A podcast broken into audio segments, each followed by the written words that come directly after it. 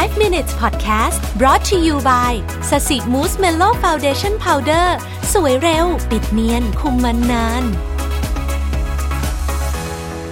สวัสดีครับ 5 minutes podcast นะครับ คุณอยู่กับผมรวิศ หาญอุตสาหะครับ วันนี้พูดถึงการสร้างเรื่องราวของคุณนะฮะ อาจารย์คุยในบทนี้ในประเด็นที่ผมคิดว่าค่อนข้างจะเกี่ยวข้องกับเด็กที่เมืองไทยพอสมควรทีเดียวนะฮะ อาจารย์บอกว่านักศึกษาสมัยนี้เนี่ยอ่อนไหวต่อเกรดเฉลี่ยมาก วิชาที่อาจารย์สอนเนี่ยจะต้องให้เกรดตามเกณฑ์ที่กำหนดไว้ก็คือ B 40อะไรเงี้ยนะฮะ C 30อะไรเงี้ยดังนั้นจึงมีนักศึกษาที่รู้สึกไม่พอใจกับเกรดเฉลี่ยที่ได้รับอยู่เสมอ ทุกครั้งที่เรียนจบภาคเรียนนะครับ อาจารย์ได้รับคำขอร้องให้ตรวจใหม่นะฮะหรือไม่ก็อ้อนวอนนะครับว่าช่วยเพิ่มเกรดให้หน่อยได้ไหมนะฮะอาจารย์เคยได้รับอีเมลวิงบอลขอให้ปรับเกณฑ์คะแนนให้ต่ำลงอะไรแบบเนี้ยก็มีนะครับ นอกจากนี้มีนักศึกษาบางคนมาถามเพื่อให้แน่ใจว่าตัวเองได้เกรด A ไม่ใช่ A บวกจริงเหรอนะครับ เพราะว่าเกรดเฉลี่ยเนี่ยอาจจะมีความสำคัญต่อการขอทุนการสมัครงานและอะไรต่างๆ อีกมากมาย แต่อาจารย์คิดว่าชีวิตเรายังมีเรื่องสำคัญมากกว่าเรื่องเกรดเฉลี่ยนะฮะนอกจากเกรดเฉลี่ยเนี่ยนักศึกษาเกาหลีต้องมีส่วนประกอบทั้ง 5 ในการหางานนั่นคือใบประกาศนียบัตรต่างๆ การฝึกงาน การแสดงผลงานผ่านสื่อต่างๆ งานอาสาสมัครและการทำงานพิเศษ อีกทั้งต้องเรียนรู้ภาษาอังกฤษและภาษาจีนในระดับหนึ่ง ต้องเข้าร่วมกิจกรรมของคณะ กิจกรรมนักศึกษา กิจกรรมชมรม กิจกรรมค่ายอาสา หรือแม้กระทั่งการท่องเที่ยว ซึ่งเคยเป็นกิจกรรมเพื่อเพิ่มพลังชีวิตก็ถูกมาใช้เพื่อเพิ่มประวัติให้กับตัวเองนะครับ เช่นเป็นการสำรวจค่ายต่างๆ กิจกรรมที่ทำร่วมกับองค์กรต่างๆ เป็นต้นราวกับว่าคนวัย 20 ปี ใช้เวลาทั้งหมดของชีวิตเพื่อเพิ่มความสามารถเหมือนในเกมอย่างนั้นนะนะฮะแม้แต่นักศึกษาคณะนิติศาสตร์ก็ต้องเรียนรู้เพิ่มเติมเช่นเรียนภาษาอังกฤษ เตรียมเอกสารสมัครงานและการฝึกงานพอเห็นคนรอบข้างเตรียมตัว หากตัวเองไม่ได้ทำบ้างก็จะรู้สึกไม่สบายใจ เป็นโรคติดต่อทางสังคมที่ยากเกินจะหยุดยัง้งไม่ใช่ว่าการมีความสามารถหลายด้านไม่มีประโยชน์ แต่การเพิ่มความสามารถทั้งที่ตัวเองยังไม่มีเป้าหมายในชีวิต หรือไม่รู้ว่าความสามารถที่แท้จริงที่ซ่อนอยู่นั้น จะไปใช้ทำอะไรเนี่ยนะฮะอาจจะเสียเวลาและเสียเงินไปโดยเปล่าประโยชน์ด้วยซ้ำเนี่ยนะครับ ถ้าอย่างนั้นนี่คนเราควรจะมีความสามารถอะไรเราลองจินตนาการดูว่า ในกรณีที่ต้องซื้อสินค้าหากเป็นสินค้าประเภทเดียวกัน เราจะเลือกซื้อจากอะไร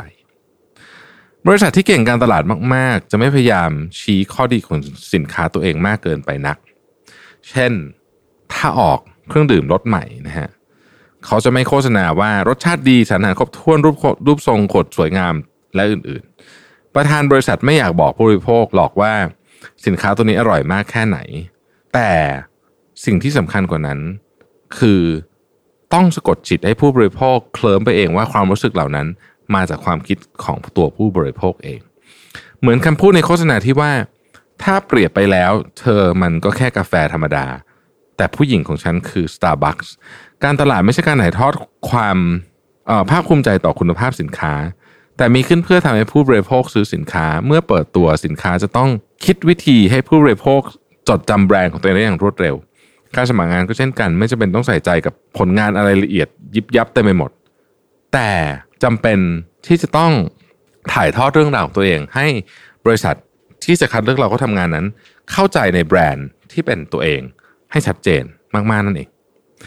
จริงๆการทำการตลาดให้ตัวเองเนี่ย มันก็เหมือนกับการทำแบรนด์สินค้านี่แหละ เคล็ดลับ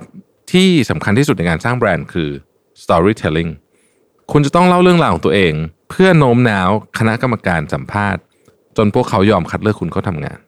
ดังนั้นเนี่ยการเล่าเรื่องราวของตัวเอง เป็นความสามารถชนิดหนึ่งที่ต้องฝึกซ้อมกันพอสมควรทีเดียว อาจารย์เล่าถึงผู้บริหารท่านหนึ่งที่เป็นผู้บริหารคนสำคัญของเกาหลีคือ